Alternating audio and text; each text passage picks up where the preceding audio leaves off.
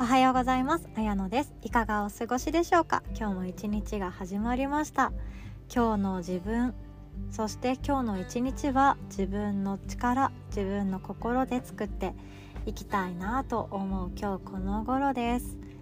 で私たちの人生に得られる満足度そして後悔しない生き方っていうのは自分自身で決断するっていうところから始まるそうですね。なので他人の意見をちゃんと聞くのは大切なんですけれども他人の意見ばっかりに意識をして他人の意見のことばっかり気になっちゃってでとても大切な相手だからといって相手の言うことを丸飲みしてしまうと私たちの人生一体誰のもの？ってなってしまいますよね。なので後悔しない生き方そして自分を生きるっていうことは自分の力自分の心自分の体で選択をしていくっていうことがとても大切になっていきます。ということでですね今日は人生観のお話といきたいところなんですけども私の大好きな呼吸のお話をさせていただこうかなと思っております。で私たちは生まれてこの方ずっと呼吸してますよね。もう無意識で呼吸してます。無意識でずっと絶え間なく生活をできてもう知らないうちにあれこれ考え事ができたりあとは美味しい食べ物を食べに行ったり友達とおしゃべりしたり全部全部呼吸ができているからできることですよね。呼吸が止まると私たちは終わりになります。でこの呼吸をただ無意識にするんじゃなくって意識のある呼吸をした方が自分が自分が自分自身として生きていく上で人生がより豊かになるっていうお話がしたいなと思ってます。いや私もまだあの30始まってすぐでして なので人生観遠い未来っていうことを知らないしやっぱりこういう話って、まあ、60代とか70代になってからいや私は呼吸をこういうふうに意識したからめちゃくちゃハッピーな人生でしたっていうふうに言ってあげたいし言いたいんですけれどもそれはまだまだ先のことなんですよね。なんですけれども今の私自身が話せることそして学んだことをお伝えしたいなと思います。で呼吸なんですけれども無意識と意識の呼吸がまずあります。で意識の呼吸は有酸素運動をしている時特に意識するんじゃないかなって思います。ランニングしたりしているとあ鼻から吸って次で吐いてとまではいかなくても呼吸が苦しくなってきますよね。なので有酸素運動してる時は意識のある呼吸がだんだん近づいていきます。ヨガなんて特にあのインストラクターの先生がリードしてくれて今吐くとか今吸うとかやってくれているので呼吸を止めないっていうことは大前提であると思います。でその意識のある呼吸をすると何がいいかというと前もお話しましたね。普段使われていない脳の部分が動いたりあとは社会的な部分を司っている脳が動き出すので相手に対する思いやりとか優しい気持ちっていうのが溢れてきます。それゆえセロトニンっていう幸せホルモンが感じられやすくなっていくわけなんですよ。でそれに加えて今度鼻での呼吸についてお伝えしていきますね。で普段皆さん鼻で呼吸してますか？多分ほとんどの方がマスクになってからちょっと呼吸が苦しい時口でやったりとかもしちゃうけどまあ基本は鼻でやってるんじゃないかなと思います。寝ている時はもう分かんないですけどでも朝起きてちょっと喉が渇いてるなとかすぐに水が欲しいっていう場合は口開けて寝ている場合もあります。でどうして鼻で呼吸することがいいのかっていうこととそしてどうしてヨガでは鼻での呼吸をするのか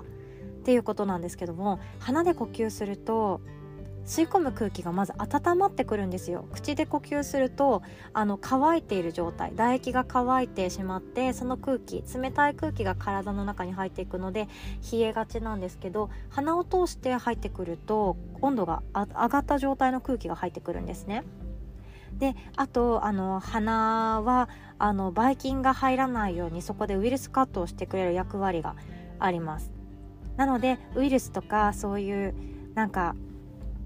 うん、ばい菌系をそこでシャットダウンすることができるんですけど口の場合はそのまんま取り込んでしまうのでそういうのがシャットダウンできずに肺の中にいろんなものが入ってしまうということもあります。であとですね口で呼吸してしまうデメリットの方が大きくってあの口の中のバクテリアの種類が変化しちゃうので口臭の原因になっちゃうということもあるんですね。なので、えっと、自分の口の匂いってあんまり分かんないんですよね。もう誰かに言ってほしいけど多分その人も言いたくないだろうし マスクしてるからなおさらわからないっていうふうに思うんですけどもそんな感じで口の中の口臭が気になるような方そしてそういうところがが気になっちゃうようなお仕事をされている方は意識をして鼻での呼吸をしていきましょう。で次はですね呼吸が浅い方深い方っていうのがいろいろとあると思うんですけど意識のある呼吸をすると深い呼吸ができますディープな呼吸ですねでただ単にテレビを見たり本を読んだり別のところに集中をしていて呼吸がおろそかになっているっていう形じゃあれですけど呼吸に意識がない場合はですね無意識の呼吸は浅いんですよ。ただ単にあの呼吸っていうものを繰り返して生命の維持をしようとしているだけなので浅いんですけど深い呼吸はめちゃくちゃいいです。人生変えます。でそれが何かっていうとまず体自体に対して体の健康に対してですね。健康に対してどうしていいのかっていうと深い呼吸ができると横隔膜っていうインナーマッスルがあるんですけどそのインナーマッスルがあの動きが良くなりますでそのインナーマッスルが動くとどうなるかっていうとあの私たちそういう深いところにある筋肉で触ることができないんですよね。で外にあるアウターマッスルその太ももの筋肉とかお腹の筋肉脂肪とかっていうのは揉んだりとかつまんだりできるんですけどインナーマッスルってもうなんかお腹をチャック開けてパカーンって開いてやっとグニョーって入れて触るっていう風に切らないと触れないんですよ。でもそこを触らなくても深い呼吸をしてあげると肺の下にある横隔膜がぐーんと動いたり上に上がったりして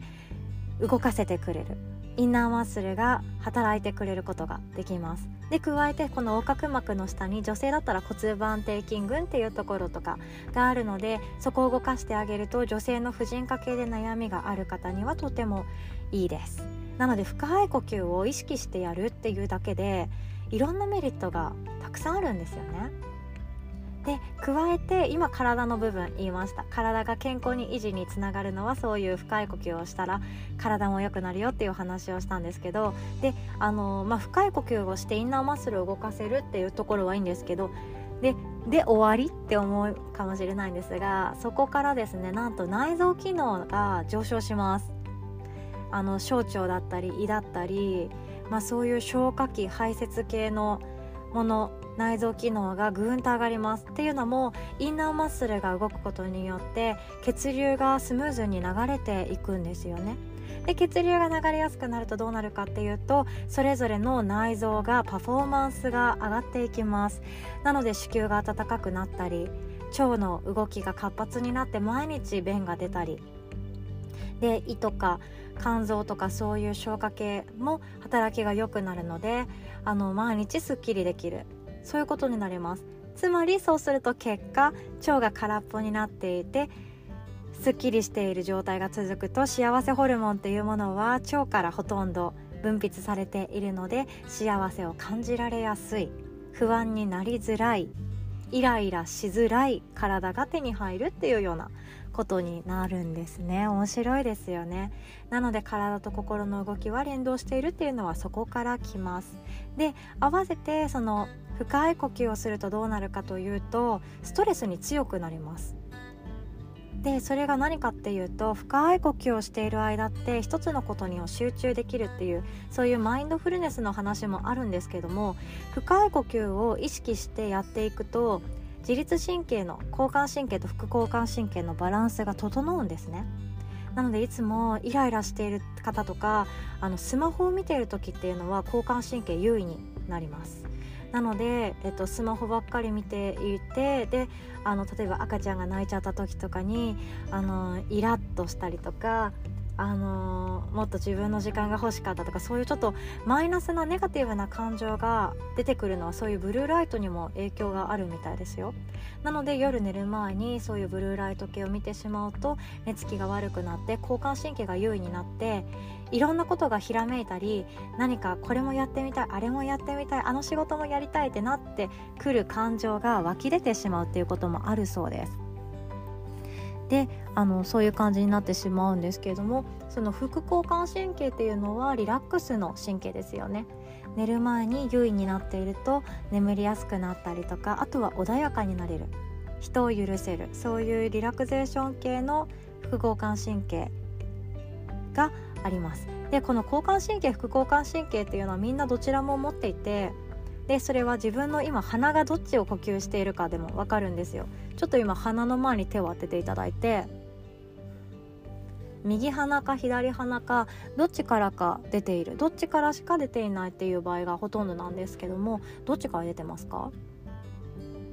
で左側がえっと通りやすくなって左側の鼻を今使っている場合だったら副交感神経が優位になっています。リラックスが優位になっています。でも右側の鼻が通りやすくなって右の鼻だけで呼吸をしている場合っていうのは交感神経が優位になっているので活動的だったり能動的ポジティブポジティブっていうのはどちらもそうなんですけれどもあのどちらかというと仕事について何かチャレンジしたいそわそわしたい早く早く何かをやり遂げたいみたいなそういう何ていうか積極的な時はこういう時です。あとイライラしてる時とか怒りっぽい時ストレスフルな時も右の鼻が優位になって呼吸をしているのかなと思います。なので、えっと、片鼻呼吸ってありますよね。両方の鼻で均等に呼吸をしてあげるとだんだん交感神経副交感神経のバランスが整ってきて穏やかな気持ちになるっていう風にもなってます。で私たちはストレスがないと人生が面白くないってお話も前しましたよね。ストレスがなくなってしまうと達成感がなくなったりストレスがなくなってしまうと成長が感じられない毎日が続くことになってしまいます。成長が感じられないってとっても悲しくないですか？なんか1年1年後もなんか自分にとっては何もカスタマイズされてないし自分がなんかうーんステップアップした気がしないのにただ体と顔だけが老けていくみたいなちょっと寂しい気がしますよねでもそういう風な毎日でももちろん幸せを感じれていればそれで十分なんですけれどもやっぱり自分として生まれたからには自分の小さな成長で構わないのでそれを見つけられるような毎日の方が幸せはもっと膨らんでいくんですね。でそのストレスに対してストレスを全くゼロにするのではなくてストレスを受け流したり包み込んだりする心っていうのが大切になってきます。でそれが深い呼吸を使うことによって得ることができるってわけなんですね。なので今日もし意識ができそうだったら深い呼吸試してみてください。最後までお聴きくださりありがとうございました。今日の呼吸意識のある呼吸自分が生きるための呼吸。今一度意識してそして自分の体に感謝を伝えていきましょう。ということで今日も良き日をお過ごしください。おしまい。